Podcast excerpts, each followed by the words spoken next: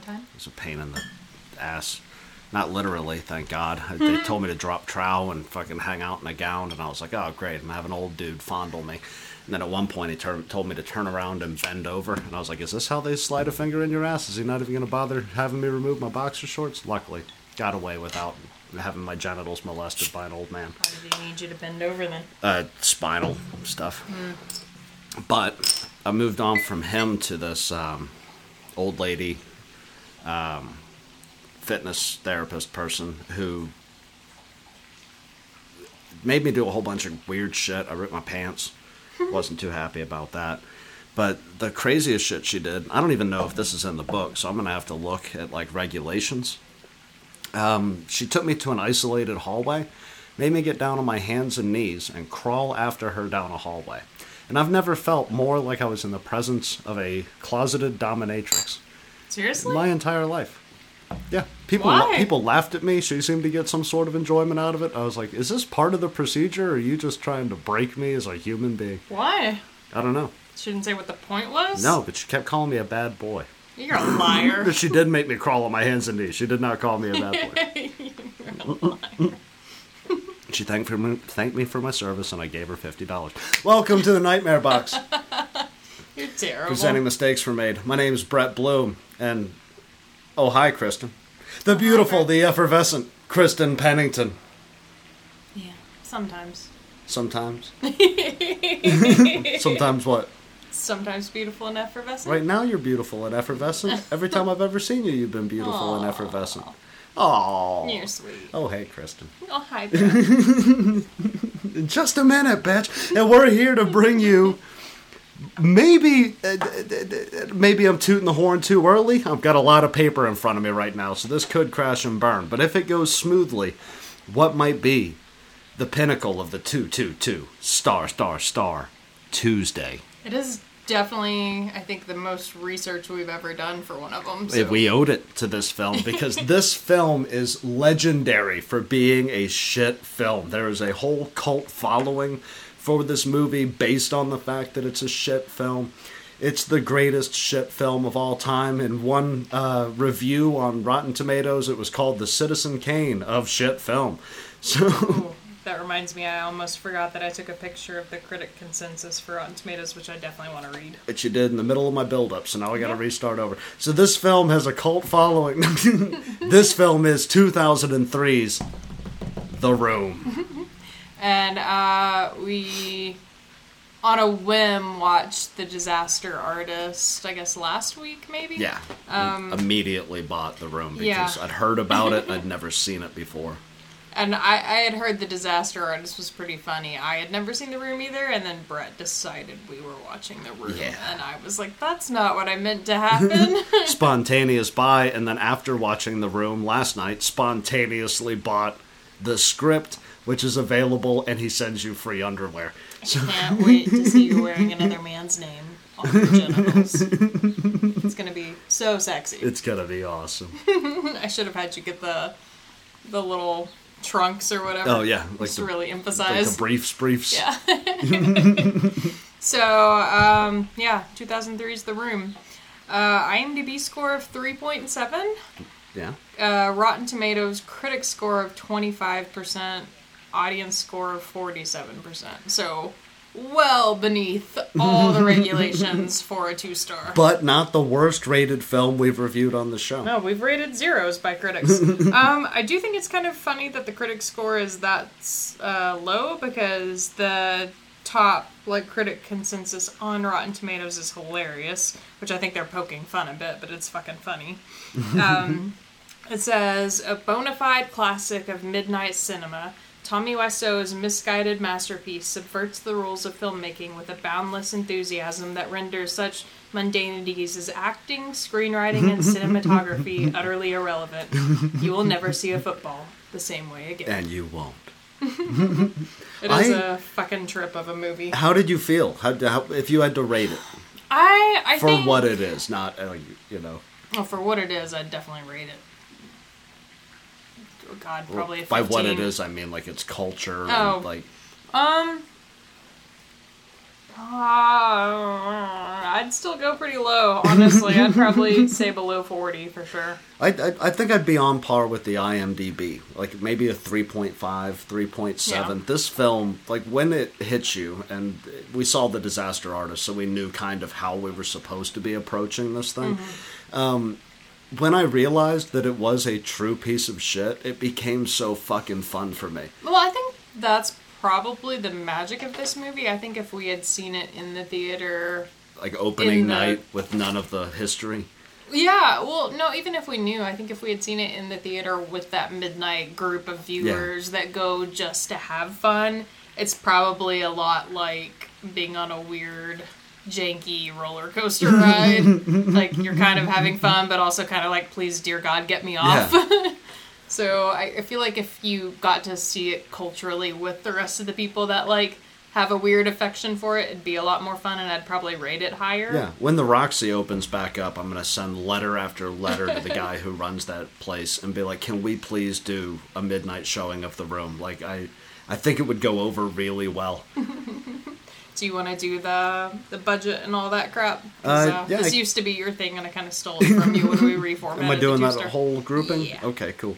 So this was, as is so often the case, written and directed by Tommy Wiseau or Wizzo or however you say It's that name. Wiseau, but I'm Wiseau. Well, he won't tell me where he's from, so he's Wizzo until then. Wizzo. directed and written by Tommy. Uh, it was a Wizzo Films production, so much in the way that if it was written and directed by Brett Bloom and produced by the Nightmare Box, we would probably come up with something better than this.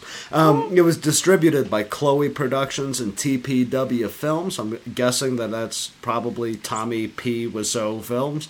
I didn't even notice that. Yeah. yeah, that's definitely what that is. this thing came in, and this is. If you don't know the history of this film, that's kind of why we're doing this episode because I want to give you all the crazy fucking facts as they develop. This was made on a $6 million budget that came directly from Tommy. And to this day, nobody really understands how Tommy did this. He claims he was selling Chinese leather jackets on the bay. He claims that he was selling toys. He claims that he made all of his money in a car accident. His friend Greg said, uh, Greg Cicerno, is that that guy's name? Sestero? I don't really know how you pronounce his last name. yeah. Um, yeah, said that he uh, was already independently wealthy before they started production, and he thinks that he amassed the fortune through entrepreneurship and real estate developments in LA. so maybe he was because he had an apartment in LA. Maybe he was like doing real estate Like flipping his apartments and yeah, stuff. so uh, we don't really know. Nobody knows who this dude is. Nobody knows where this dude's from. There's evidence that he's from Poland, but he claims to be from New Orleans. He nobody knows. But six million dollar budget, box office, eighteen hundred dollars. Which is definitely the worst turnaround we have ever done.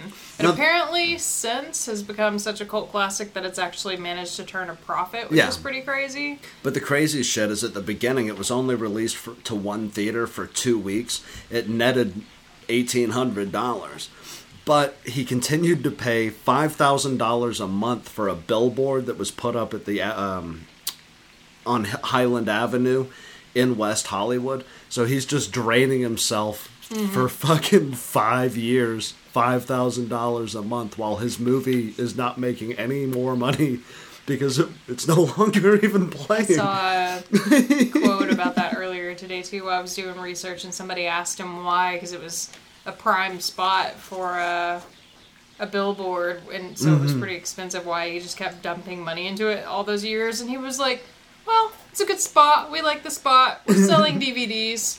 Well, I think that's the genius of him. Like, Kristen was like, "Nah, that that I've got an interpretation of this film where she's like, I don't think he's smart enough for that." And then I read these little details, and it's like he might have just set out to make a cult classic. Well, I uh, saw too when they were talking about the billboard. That little card that you got with the DVD Yeah. that's like that black and white of him with like his one And eye on the back side closed. is like he sells underwear now, so you could buy his underwear. Well, apparently that was the picture that was on the billboard. Mm-hmm. His like kind of blinking eye look, and he called it the evil man or something Yeah. like that. I can't remember. And like, right. apparently, um, the billboard was up so long and the picture was i guess supposed to be in tommy's mind a bit more of a intimidating picture. So like it confused people and some people thought it was a horror movie. So like people would go see it and then like get pissed off because you know they didn't like the movie or they thought it was something or else or whatever and like demand their money back. And it got so bad that uh theaters like once they started showing it again Yeah. had to put up a no refund sign. And then there was one that literally like at the box office had like a little blurb um, printed out that said this film is like being stabbed in the head it's like what the fuck you know, yeah. Sorry for all the, the the flipping of papers and stuff, but we both got a bunch of notes on this. Uh, while we're kind of in this budget and distributed by section, this was initially sent to Paramount, hoping for distribution. no He had the balls to send the room to Paramount Oh, no. There is a two week process that normally takes place when you submit to Paramount for distribution, where they watch it, they talk about it. I guess they have big board meetings. I don't know how Paramount works. I'm not going to pretend. Um, but instead of the two week process, it came back no in less than 24 hours. This was shot down So probably in the first 10 minutes of the first viewing. They're like, we want Oh, fucking nothing to do with this 12 minute tracking shot. oh god yeah and San like Francisco Bay Bridge. the crazy thing is um the budget didn't even come like the six million that he spent on this movie which is probably part of the reason it looks so bad didn't even come from like hiring like good actors or Yeah. anything per se like pretty much all of these actors have never done a feature film before he spent six million building sets even though there were real locations that looked exactly like the set Yeah, nearby The, the classic rooftop scenes and the alleyway scenes were both accessible as real rooftops and real alleyways, but Yeah. he had sets designed that cost like $80,000 for a cardboard fucking set. And then he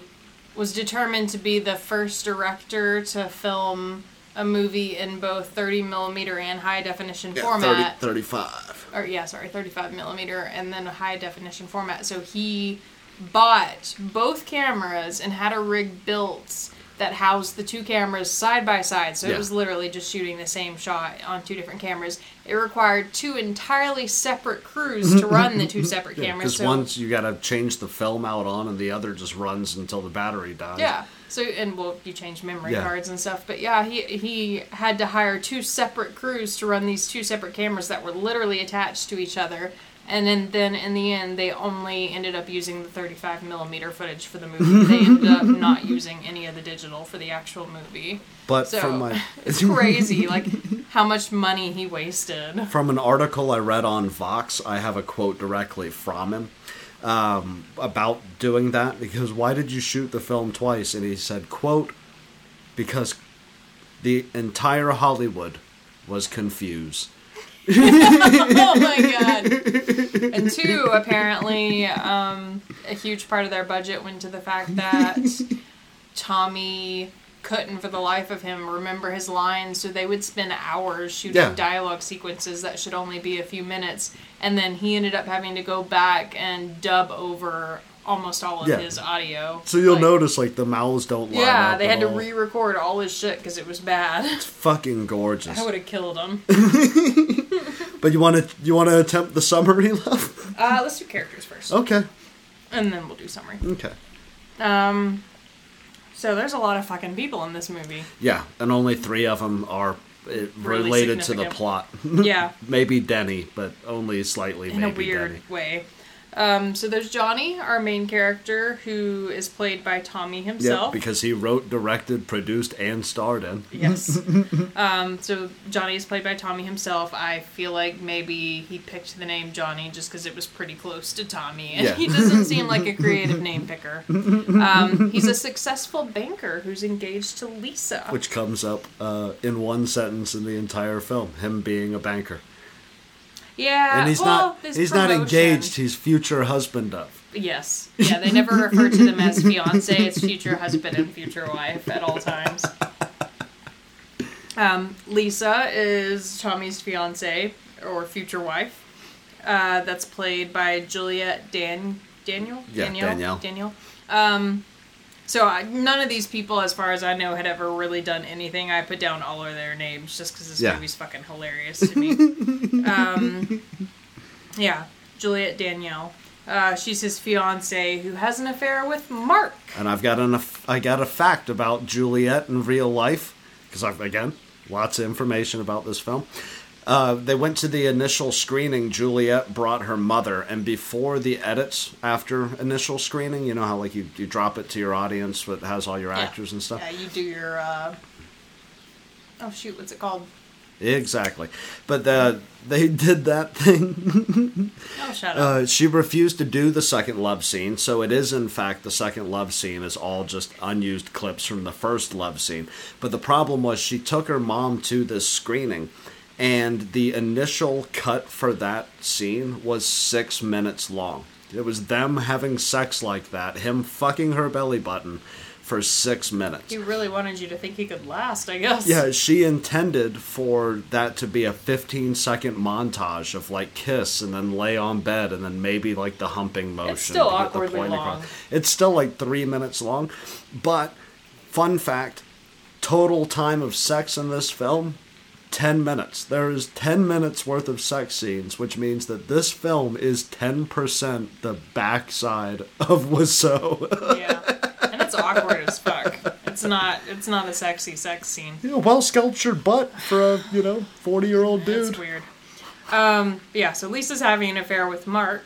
Mark is played by Greg Ses- Sestero. Sestero. Um, I'm terrible with names, sorry. I should have you do this part.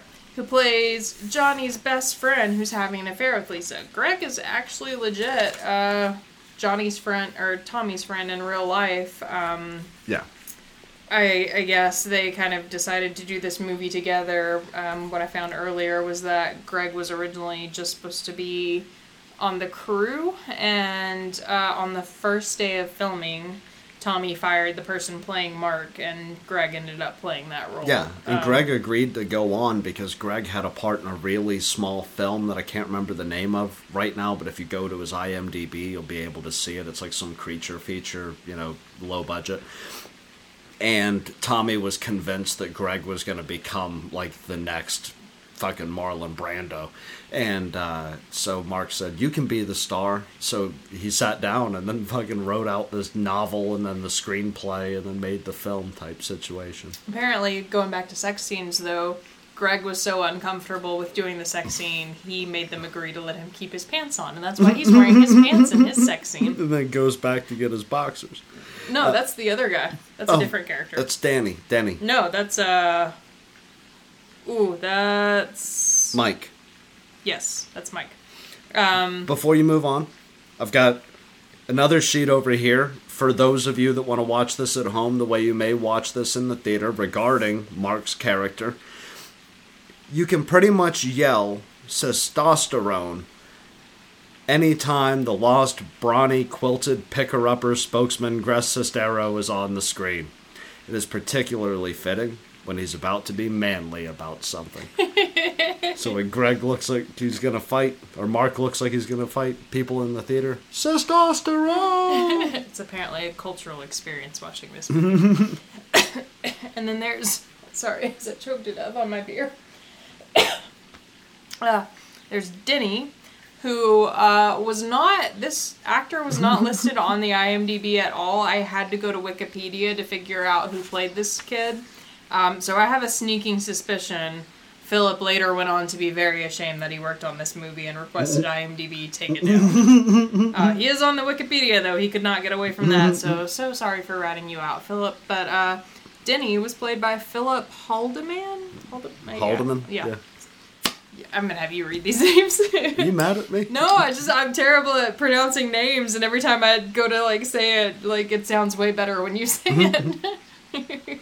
Um, so Denny is a young college student who's financially and emotionally supported by Johnny, who is like his father, as we're reminded multiple times. From a writer's standpoint, Denny is probably written as somebody that like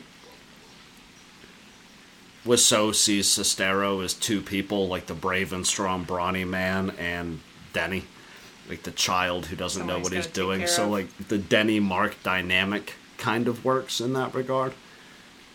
Yeah, that's true. Just a thought off the top of the dome. But another cool fact from the Room Guide.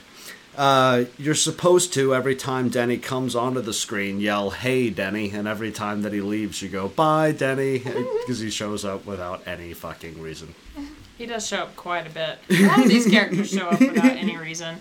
Um, Claudette is Lisa's mother. She's played by Carolyn Minnott, maybe? I don't know. Uh, yeah, that's the lady that has breast cancer that mysteriously vanishes. um, uh, no, we'll we'll save our fun quotes till the end. She's of the the, one who has cancer. Yes. Uh, another fun thing you can do when you go to see this movie is you scream cancer anytime she alludes to having it and then never mentions it again. Also, when she touches Lisa on the nose in Which is that scene, you're supposed to shout, I put my evil inside you. She does that a lot. It's a bit creepy to me because Lisa's not a child. Like it's a very childlike. I'll see you later. Every time you do it, you're supposed to go, I put my evil inside you. Yeah, it's weird. I didn't. I, I, I didn't care for that. um, Michelle is the other blonde-headed chick in this movie. She's Lisa's best friend and personal advisor. She's played by Robyn Paris. Hell yeah. Uh, Michelle is one half of the couple that's fucking on the couch that loses the underwear. Uh, Mike is the other half to that couple, who is Michelle's boyfriend. He's played by Scott Holmes, and he's the one who leaves his underwear. And how do you put your pants on and not realize you don't have your underwear? That's a damn good question. It's technically in the IMDb goof section. really. Yeah. You're not the first one who's noticed that. It's like, how does a man who has sex with his pants on forget his underwear? No, that's two different people. Okay. Mike and Greg are two different people. or Mike and Mark. Scott. Yeah, Mike and Mark. All right. Um, and then there's the great, the powerful Dan Jinglingaling. I have no fucking idea how to say that last name. Chris R. A drug dealer who threatens Denny.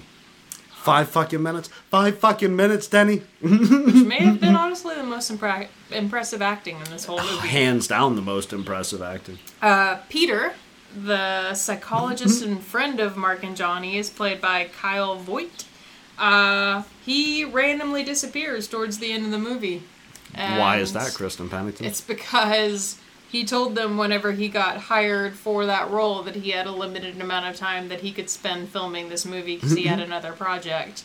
They did not acknowledge his schedule limitations, and when he no longer could continue to work on this movie, they just replaced him. Who the fuck is that guy? But I've got two things on Peter. First off, uh, Kyle Vaughn had a uh, concussion moments before they went to schedule his scene where he's like, You guys are both weirdos. You remember that? And then they talk about going to the restaurant. Yeah. Yeah, like they're all in his office type thing. Uh, if you notice when he stands up, he's almost walking his way up by holding onto the fireplace and holding onto the thing. He had a concussion right before they shot that. And the other one, again, from things you yell out at the movie theater. In the moments just before the gang's friendly, uncoordinated friend Peter the psychologist looks directly into the camera lens, you're supposed to scream, Look at me. And when he looks at you, you cheer. That actually kind of makes sense because there was that one awkward pause where he was just standing there staring at the bookshelf Yeah, and he's like touching all the books. so out of place. Yeah. It was because he'd lost his balance because he'd recently had a concussion. Oh no, that's kind of sad. And then last but not least, there's Steven, who is the character who randomly replaces Peter at the end of the movie that we're never introduced to and don't really understand why he's there. he's played by Greg Ellery. He's the random dude at the party who's very, very mad at Lisa. Yep. And it is also appropriate to shout, Who the fuck are you? when he appears on screen. Yeah. So apparently his, his angry lines that he's shouting at Lisa were originally meant for Peter. But, But instead, uh, we just get some random dude who shows up in the last minute and goes, Tommy, you're ruining my life. Yep. So that's our, our character list. Uh, am I doing the synopsis or are you? uh, good luck. God forbid. um, what did Wikipedia say? There's got to be a synopsis in here. Basically, you've got you've got Tommy and Juliet. Oh fuck, Johnny and Lisa.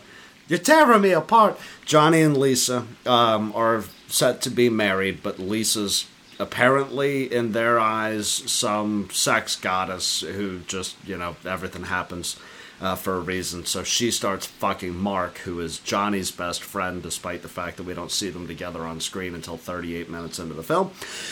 And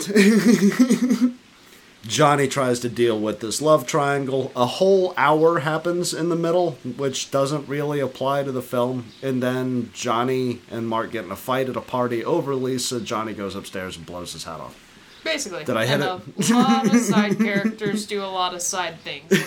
nothing to do with any of that. So yeah, that's basically the movie. All right, let's call it a day. All right, cool.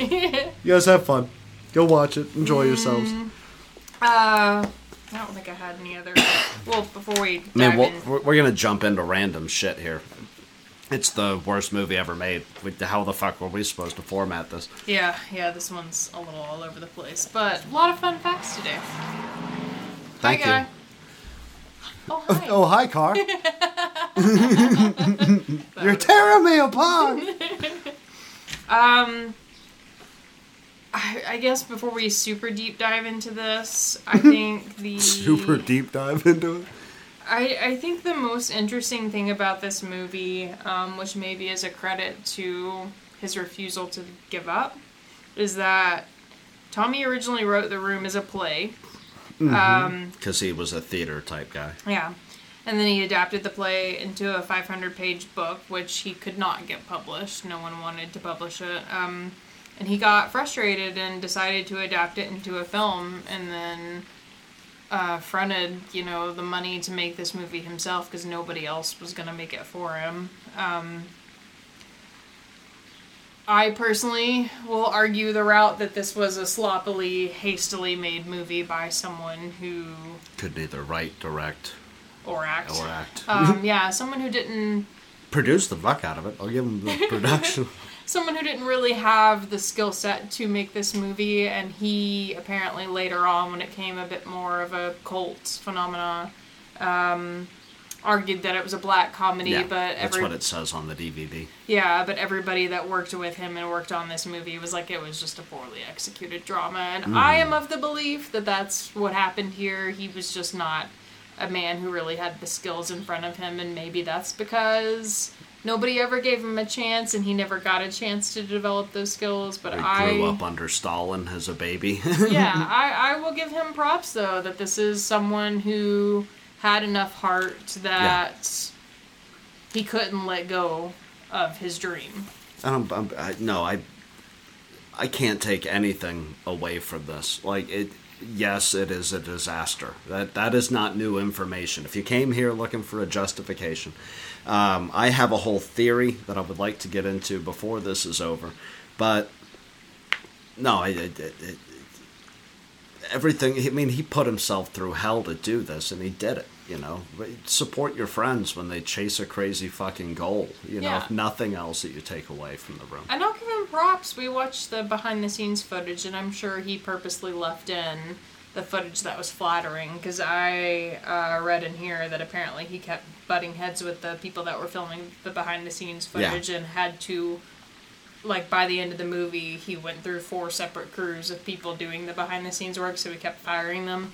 So I have a feeling the footage that's on the DVD is probably the more flattering footage. But the he- man who supposedly saved the entire production is like the DP that wound up because everybody else quit or got fired, and he was just like, "Can I have the top job?" And Tommy was like, "Yeah, man, you have."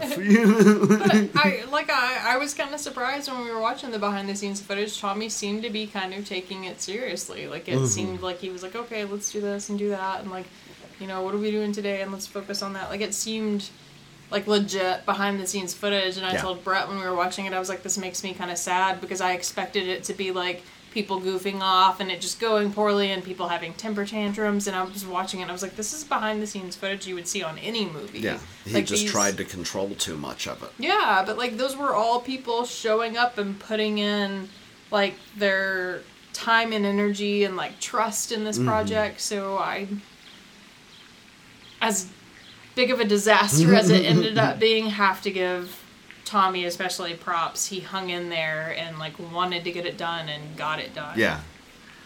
Like he more or less fired Chris R's guy, if I remember correctly, and then had to call him back so that they could. That initially, it was shot in the alleyway, and then it had to be shot on the rooftop for the rooftop sequence.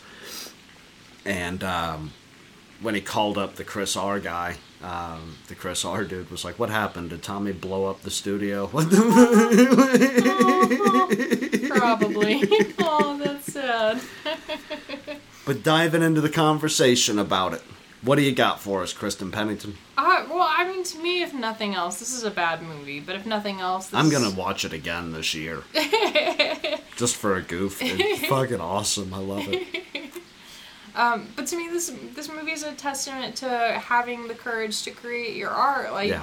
I look back on my early work and I'm like, oh, it really wasn't that good, was it? You know, I don't think I've crashed and burned quite a, as aggressively, but like I, I admire to some level a man that, you know, is older, kind of at that age where most people have given up. Um, definitely doesn't have the skill set. Like pretty much all he's got behind him is that he's got the finances to pull this off. And faith in himself. Yeah, and faith in himself, and he went for it. Like I, I think anyone wanting to do any kind of creative work in general, that's a huge part of the first step is like having that faith in yourself to put yourself out there in that way so um, people can see your work and people are inherently going to judge you and judge your Yeah. work and if nothing else like that's that's my big positive takeaway from this movie i think is sometimes you have to be brave enough to fail It's that Stanhope bit that I love so very much. Kick like you kick and fuck them if they don't like Yeah. it. You know?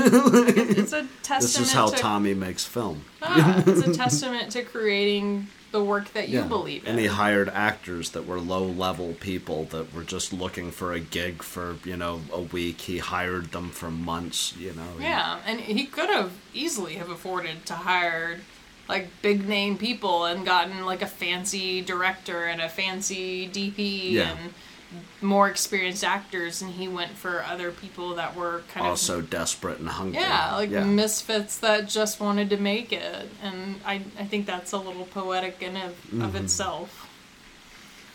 So yeah, I, I I I don't think Tommy was brilliant. I don't. Well, think... he's still alive.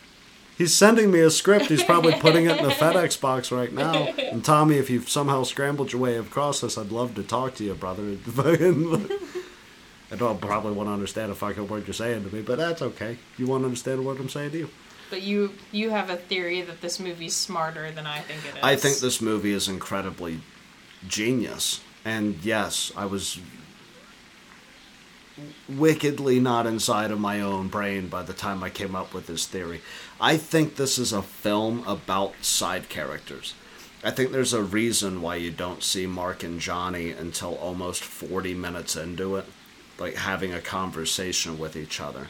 I think there's a reason why Johnny is only on the screen for 40 minutes of the entire film. And I think that reason is it's about the side characters, purely about them. All the unresolved issues that you would see one or two of in a professionally done picture. You know, like you go over and you're like, oh, you know, I, I, I slipped and broke my hip, but what happened to you today? Oh, I got carjacked and now my husband's on a rampage, and the husband on a rampage is the main plot. You forget. And then thus we miss all the conversations that are like, I hate my neighbor. By the way, the test came back positive. I've got I've definitely got breast cancer. I think this is a film about the underdog inside of cinema. I think it's about the side character. I think I'm hesitant to agree that I think. It I don't was- know if it was intentional. Well, to, to support that, I'm I'm hesitant to agree that I think he intentionally did it for sure. I I, I, I don't. And that's a rough thing to say about someone you don't know and you've never. Well, he met. said every moment of it was intentional. That's what he said after the fact, where he goes, "No, this is." I, I, I, You wonder why it goes in and out of focus. I did that on purpose. I was in the editing bay. yeah, I don't think he's that deliberate or that. Um, Maybe he was just on acid. when he was in the editing bay, and he just had all this raw footage, and he was like, yeah, I, I don't think he's that experienced for this to have been that deliberate, but just to kind of support what you were uh, saying, uh, his friend Greg actually has described the movie as Wiseau's life study of human interaction, dealing with additional themes of trust, fear, and truth. Well, what he said about it in an article I read in the New York Times was the room is relationship. The room is you and me and everyone in America. That's basically what the room is. I always say you can laugh, you can cry, you can express yourself, but please don't hurt each other.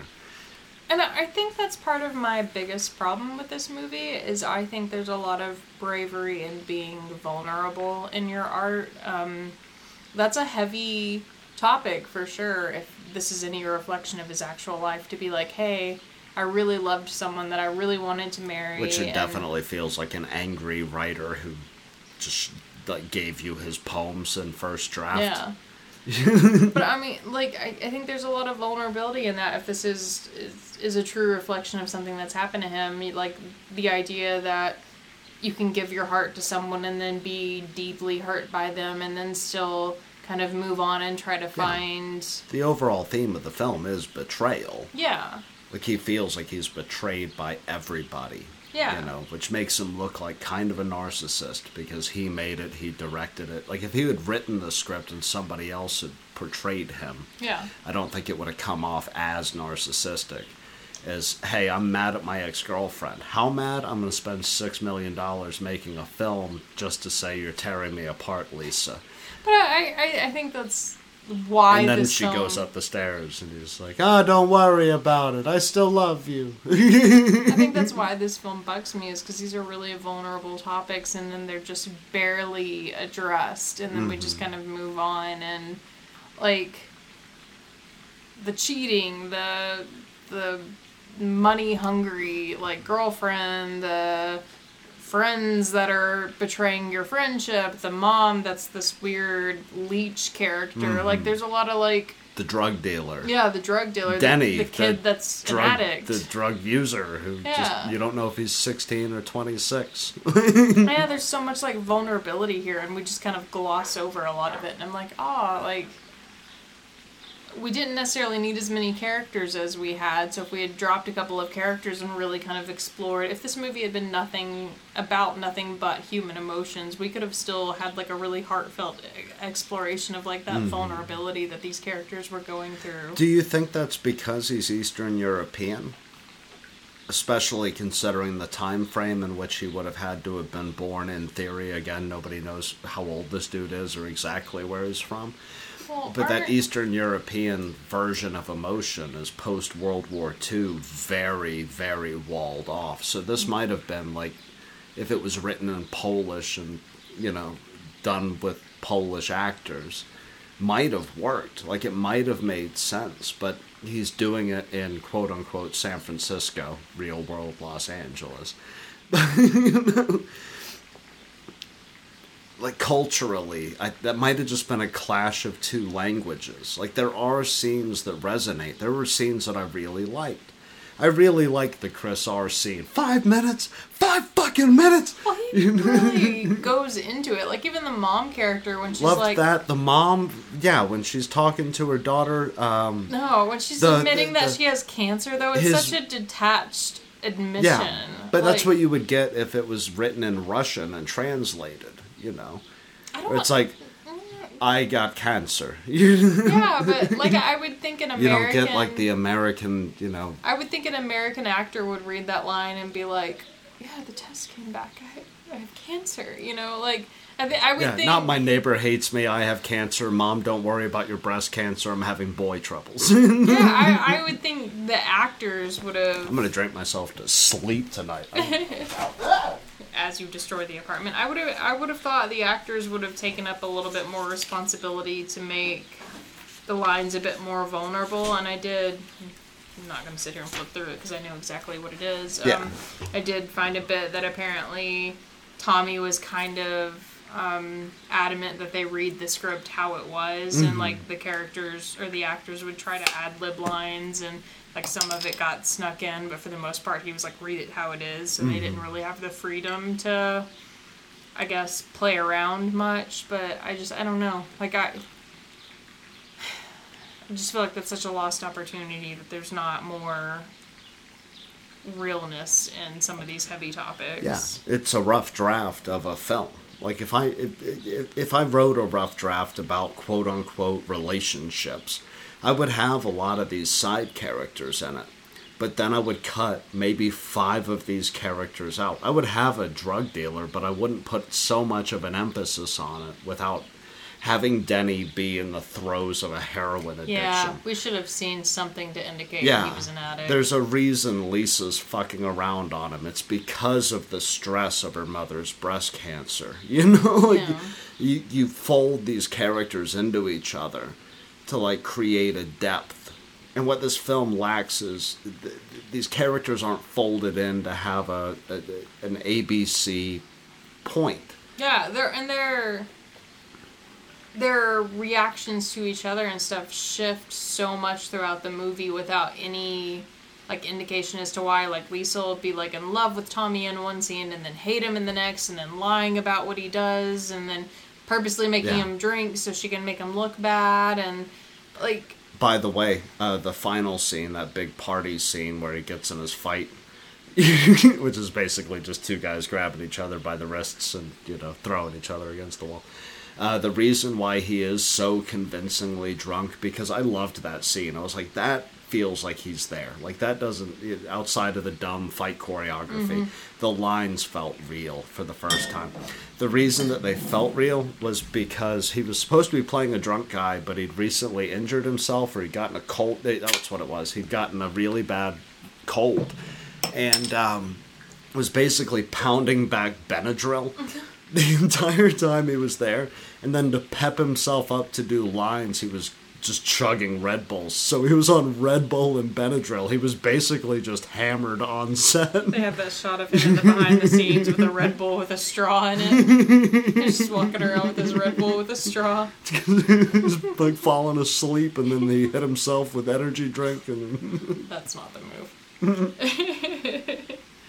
Um, and it feels, I think, too, because there's so much happening. There's so many characters and so many side stories.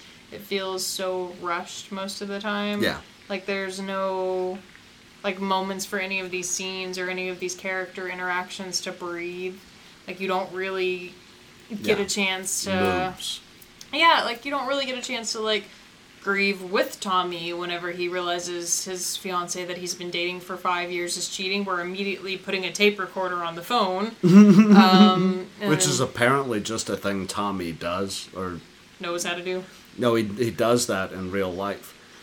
It was one of the things that I wrote That's down. creepy. I'm not going to find the time to look for it, but he records every phone conversation he has, and that was his setup back in 03, was that he would attach the tape recorder That's kind of creepy. so that when he like was on the phone with a reporter or something, he could hit him with slander if they misquoted him because he had Okay, everything. that's smart. Yeah. If he's recording his casual conversations, that might be why Lisa left him. that's creepy. but yeah, even like the delivery of the dialogue, I noticed there were several moments where it was like we were talking like we were fast forwarded almost. It was like I did this today, and then I also did Yeah. this, and then oh hey, you're there, and then oh wait wait, we're gonna go do this. I did like, not hit her. I did not hit her. Oh, hey, uh-huh. Mark. bullshit. yeah, and like the mood shifts like so rapidly. You're tearing me apart. we don't like yeah like he's like coming out on the roof like mad she's lying and then immediately that conversation's gone Yeah. and then My he's fav- laughing at someone else's abuse story yeah, dude's just sitting there throwing the football back and forth. Yeah, beat her up so bad she had to go to the hospital. his laugh oh my god he laughs so much in this movie it's so disingenuous or disingenuous But yeah, that's what it it, it it felt like it was written by a person who was afraid to go into the emotion, that was afraid to just let it shut off, just quit doing cocaine. Perfect. i do legitimately wonder if this was the very first version of this movie he typed out and he was like it's good to go Well, he did the play and he did the no novel. i mean like the first like film script that he typed Yeah. out? Did he type it out once and go, "All right, we're all set"? I would love to read the novel. Can I please read the manuscript that has all of this dealt with? I have a feeling. Was it gonna read like the not. Unabomber's manifesto, and it's like I just want to kill every woman in Los Angeles. I don't know why I turned him into a Mexican. Yeah, wrong accent there. my thing. Um, but as we brought up earlier with the sex scenes, and as I'm about to bring up right now with the San Francisco Bay Bridge, you need to shoot enough coverage. We learned this with the Vault, the episode you guys are never Oh, going to get to hear, yeah. with the cops running around in circles for fucking 15 minutes of the movie, and it's the same cop running around the same car there's a whole thing in here where as the b-roll goes against the san francisco bay bridge which it's going to do every 10 minutes of this film It you're supposed to go much. go go go go and if it makes it all the way across the bridge you cheer but a lot of the times unnecessarily it cuts out halfway down the bridge and then you're supposed to go no You're tearing me apart. you're tearing me That would be the move. That would be the move to shout. But shoot enough B-roll. Like the sex scenes were basically repeated. All the San Francisco shots were basically repeated. Which I guess to A couple of the lines were repeated, where it's like he just said that. Why are we Oh, doing yeah. this again? yeah, yeah, and the conversations are so like basic too. But like I, I guess Mm-hmm. everything their, opens with "Oh hey" and everything ends with "Don't worry about it." I guess to their credit, I didn't realize uh, the sex scene was repeated because the actress was uncomfortable. That makes perfect sense to be honest. Mm-hmm. But also, just cut the second sex scene if she's not yeah, feeling that. Like, put something more interesting in its place. Like I, yeah, I just I, I have a hard time excusing stuff like that because to me it just feels lazy. Like. If I was editing a movie, I would never intentionally repeat a shot. I would be like, we're gonna have to find some kind of workaround to this because people are gonna see it and know that they've seen it already. yeah. I guess in 2003 they didn't have their heads wrapped around that concept. They didn't have it wrapped around for the fucking Franco other movie, Yeah. the, the Vault. Yeah, and I've seen it. You see it a lot in '70s films where they they could only get the police for like 15 minutes, so like they shot a couple of different groups and then they repeat that. You know, like Dog Day Afternoon, and you see a couple of shots like that. Yeah. But like I, I feel like my workaround to that is if you know you have it a limited amount of time, make sure you've got the resources. So have two cameras running, shooting two different. Oh, he had two cameras running. Yeah, he had two cameras shooting the same angle. Like have two cameras running, shooting two different angles. That way you've got different perspectives perspectives of what you're shooting, so you can in essence repeat the shot, but it doesn't look like you slapped the exact same shot on mm-hmm. there. So like I just feel like it's lazy to use the same footage and like the the bridge. It's like was there nowhere else in the All of area San that you could have Francisco. shot that would have been as iconic or compelling to look at. Like, I don't even understand why we saw the bridge so many times because every time we saw the bridge, I felt like we had moved into a different day. And this movie, I think, only takes place in a couple of day period. Like, well, we never know how many days. No. But one of the things, a, a whole section called B-roll yells here, is every time it cuts back to anything in San Francisco, you're supposed to go. Meanwhile, back in San Francisco. yeah, it doesn't feel relevant. For Alcatraz, every time that they pan Alcatraz, you're supposed to go Alcatraz, and every time they show the Disney store, Disney store. That was kind of weird. He was walking by. I was like, why is he at the Disney store? every store? time they go over the city and you see the neighborhoods, you're supposed to sing the Full House song. Everywhere you look, everywhere you look. That's funny. but I just like I I think that was what threw me off timeline wise for this movie. I feel like most uh movies or TV shows or whatever that use like cityscape shots, it's almost always to kind of show a passage of time like we're moving from the evening into here's the, the. New York City skyline, but there's the sun passing behind it. Yeah, or like, oh, it's sunrise or whatever. And like, we kept showing the bridge. So I was like, oh, and mom kept leaving and coming back and leaving and coming back. So I was like, oh, this is definitely a different day. She's not. Somebody's gonna jump off that bridge. I was like, this is definitely a different day. She's not coming back the same day that she was already here. And then they'd be like, no, we're still planning the birthday No, party. There's that whole scene where she's on the phone with her mother and then leaves leads her mother out of the house. Do you remember that scene? It's like in the last three quarters, she's on the phone with her mom, and she hangs up on the phone with her mom, and then it, the next scene is her walking her mom out of the house No, that they're in that. because he just forgot that they were on the phone having the conversation instead of in place, so he shot a scene of her walking her out of the house. No, I don't remember that at all. I just know she comes over way too often. I would. For no reason. Yeah. You know why nothing in the middle happens for no reason? Nothing. No, I'm, I'm drunk. Um, nothing between the second sex scene, which happens crazy early into the film, and the birthday party that he kills himself at has any effect on the plot of the film. No, it really doesn't. There's so much side shit going on. Nothing. Like, I I don't know who most of these characters are, or why I'm supposed to care about them, or really what the hell is going on. like it's so bizarre, and like the way that they talk to each other is like so. Oh, hi, Danny. Oh, hi, Mark. Yeah, or like Don't the. worry about it. He buys the flowers. Oh, I Hi, didn't doggy. recognize you. and he had the money for the flowers like already ready to go. yeah. Like exactly. I didn't even recognize you. You're my favorite customer. Yeah, he's got a pretty distinct look. So I'm not buying that shit, Carol. it was weird. Like I has he ever had a real conversation ever in his life? I don't think so. And judged by the way he fucks, I don't think that he's ever fucked. Or he might have sense, but definitely has sense. But belly button all the way, all day. That's not how. That's not where baby. That's where babies are. You're you're you- you're in the region, my brother. Maybe trying. start with kisses. I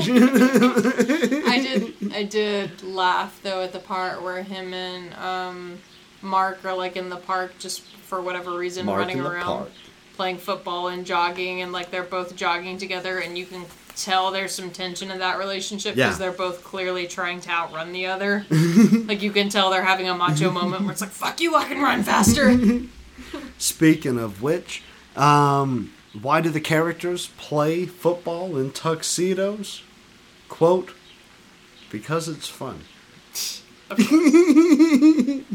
he liked the concept of American football. He liked playing it without all of that gear on. It is like a Tuxedo's pretty restrictive too. tuxedo. If you were wearing But basketball he shorts, also- I'd be like, okay. Much like in the Disaster Artist, when they get in their fight, the fight that they actually got into, like on set, was because um, Sestero, Sestero, Greg. Greg, Greg uh, wasn't supposed to speak to him in his native language, but they kept saying like pass and catch, pass and catch, or whatever it is, and then he used the word for like catch, but he said it in French because he knew that Tommy spoke French, and Tommy became so enraged because he was not wanting French in his film. He wanted it all in English that he tackled Greg. Jesus. What am I so ashamed of where he's from? That's a bizarre. because he's from New Orleans. Doesn't he sound like he's from New Orleans? Yeah, he definitely sounds exactly like that. What are we at time wise? Hmm? What are we at time wise? 53. Okay, I have a quote that I kind of want to use. Are you? Is there any other stuff you want to read? I've got all kinds of shit. I can burn time for days. I've, I've used Uh, this. to kind of back and forth on how. Uh, In a few minutes, bitch! Uh, when he said that on set, everybody laughed, and he could not grasp why that was funny. Oh, where is it? Um, at the end of the film, he intended Johnny to be revealed as a vampire, but due to the budget restrictions, he was unable to get his Mercedes Benz to fly across the San Francisco skyline. I forgot about that. You look for what you need to look for. I'm gonna keep hitting you with stuff. For no reason, there are framed pictures of spoons on the wall of Johnny and Lisa's apartment. I didn't notice them while we watched it on the first watch through, but apparently they're there. And so you're supposed to go to these midnight showings with a box of plastic spoons, which you are supposed to throw in random directions every time you see a framed spoon or a spoon in general. He also did a movie. I saw that later, uh, or while I was doing the search for Wikipedia. He did a movie later on after The Room that was called like Room Full of Spoons or something like that. It was like something titled like with spoons in the title. I was like, oh, that's weird. um, so yeah, I have two kind of longer-ish quotes. I kind of want to sort of close out. I think my feelings From him or from the film? uh, from other people about the movie um, that I kind of want to use to close out my feelings on the movie because I do think this movie was pretty bad, Yeah. uh, entertainingly bad, not so bad that I'm like it's terrible. I regret wasting my time on it, but I think there's, I don't know. I, I, I think I think like I said at the beginning of this, there's a takeaway for me where it's you know still positive because this may have kind of crashed and burned and been a disaster, but there's so much bravery in my opinion in putting yourself out there in that way and having the balls to go for it. So, uh, the co-writer for the Disaster Artist, Tom Bissell, um, said it's like a movie made by an alien who has never seen a movie but has had movies thoroughly explained to him. There's not often that a work of film has every creative decision that's made in it on a moment by moment basis seemingly be the wrong one. The Room, to me, shatters the distinction between good and bad. Do I think it's a good movie? No. Do I think it's a strong movie that moves me on a level that art usually moves me? Absolutely not. But I can't say it's bad because it's so watchable. It's so fun. It's brought me so much joy. How can something that's bad do those things for me? Exactly. And Again, then- I bring up Stanhope for no reason. but how is making fun a bad thing? Whether or not that was his intention, it does make people happy. And really, that's what he claims that his film is about. Yeah. And um, It makes me feel better as a writer. Probably makes you feel better as a director. Definitely makes us feel better as a production company. It makes me feel like it's more attainable. Granted, to be fair, he had a lot of money to throw around. Um, but if something so rough can get made, if Zombeavers can get made, then surely to goodness our movies can get made.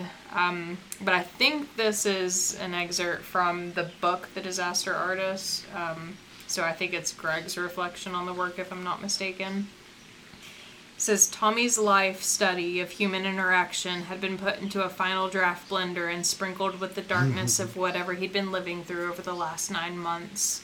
The one thing Tommy's script wasn't about, despite its character's claims love. I had a sobering, sad, and powerful realization. Our friendship was the most human experience Tommy had had in the last few years, maybe ever. The happy news was that whatever Tommy had been running from, he'd managed to turn and face it down in his script. Instead of killing himself, he wrote himself out of danger. He did this by making his character Johnny, the one spotless human amid chaos, lies, and infidelity. That's fucking So- beautiful. I, I it may have been his really rough attempt at processing his life and his emotions, but I'm I- going through that myself with the book that I am been working on for fucking years right now, which I, I have all the faith in the world is there, but Yeah. without the nightmare box, I'd probably die. But it has me, or it makes me think of that Stephen King quote, and I, I don't know it offhand, so I don't want to try to actually quote it, but about going through the darkness alone and you're the only one who knows what you've been through when you come out the other side. There is so no uh, roadmap to hell with that quote. no, I think it's a different quote, Okay. but it's something along the lines of You either come out the other side Yeah, or you don't. or you don't, It's yes. the quote about the roadmap Okay, to well hell. then, yeah, that quote. Um, and I, I think possibly the room was Tommy's rough attempt at trying to relate to audiences his emotional pain that he's been through. the and- isolation. yeah, like what his experiences have been, and even though the character dies at the end of this movie, and I don't think maybe that was the best move. There like is Christ, by the way, hands outstretched. yeah, and I, I don't think maybe that was the move for how this movie should have ended, but there is some some poetry behind the fact that Tommy himself is not dead. He created literally the best worst movie ever made, and um, it has in its own weird way gone on to be a success. So, you know, if you don't feel like you can achieve your goals or if you're going through a rough spot or whatever, I think movies like this and works that are like kind of out there and kind of weird and kind of not universally accepted are testaments to the fact that you can be yourself and find your audience and find growth and happiness and success. So I, I, I think the the room is its own weird testament to being true to yourself and being brave enough to embrace that. Yeah. So that's my my weird takeaway for this weird movie. I couldn't have said it better. I, I I'm in love with this film. I want to watch it again. I'm very excited to get the script. I'm going to read it in the underwear that he sends me. and I, I found out that he readily responds to emails on his website, so I'm going to try to see if I can't get him on the show because I think I can do that. Um, I'm, I'm inspired by the room. I, I, is it awful? Yeah, but I've done awful work. Like I was feeling my way around, and there's something so beautifully authentic about a truly confused person. so I, I, I, I, I hope you guys enjoy it. I, I, I hope you, when the COVID ends, sneak out and do a midnight screening. I I hope you try to get in on the joke, uh, no matter how much of a joke he intended for it to be. You know, like people had the audacity to make Titanic. People had the audacity to make stitches. or The Godfather. you know, like art is about the way art makes you feel, and that's what I like about Tommy's character uh, in this film, about the characters overall in this film, and as Tommy as a person. You know, so I don't really have anything to add. You ready to make some hamburgers, motherfucker? We gotta do our plugs. Okay. You can find us over at Uh, Facebook.com slash Nightmarebox Productions. Or you can take pictures of yourself holding your gun to your head, much in the way that he does at the end of this movie at Instagram. At Please don't do that. don't do that, At, but please don't ever do that. at Nightmare Box Productions. Or you can go on over there to the Twitter at.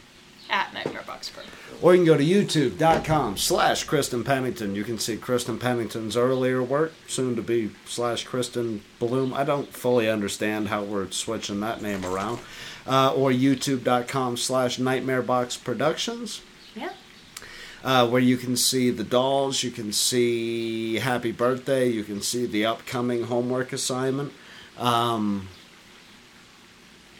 The website. the website, which is The Nightmarebox.blog. uh, where you can go and see behind the scene um, pictures. You can watch those same films. You can read a couple of stories that I have up there that I really need to update. Um, and eventually you'll see the Madman Diaries. But until now, until then, it's um, sitting on Amazon and Barnes and Noble, all the places you'd normally buy book. Um, Madman Diaries, a collection. But please do not buy it there. I don't see hardly any of that money, and you're honestly paying too much. If you send me ten dollars, I'll send it to you, even if it costs me more to do that. Right now, PayPal, PayPal, PayPal is mad at me, so you can send me an email at Nightmareboxproductions at gmail. and I'll send you that book. Ten dollars, I'll sign the bastard. It's probably going to be stained with beer, but fuck it. That's why you love me. We get them all. Yeah. All right. I love you, sweetheart, Love you. and I love you guys. And we will talk to you on Friday. Mm. Spilling beer I'll be on myself in my two pack pants. Do what? We'll be married by then. the whole episode on Friday is about getting married. I gotta buy a suit. yeah, our wedding's this coming Thursday. You're fucking right. I gotta buy like a, a goofy suit, and I want like a big goofy flower, and I just want to like show up stoned to the gills. I don't know. Eh, fuck it. All right, I love you guys. I love you, sweetheart. I Love you. Let's go eat motherfucking hamburgers.